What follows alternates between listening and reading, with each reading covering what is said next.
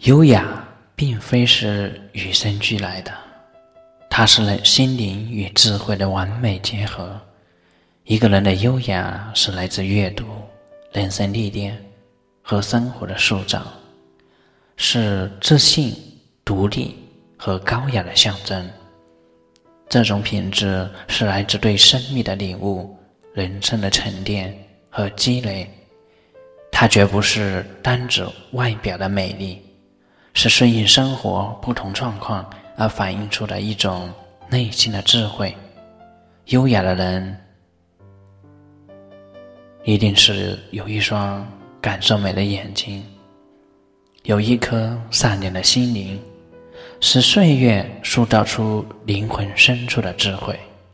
人生最珍贵的是历经生活的千回百转。能有一颗柔软、善良的心。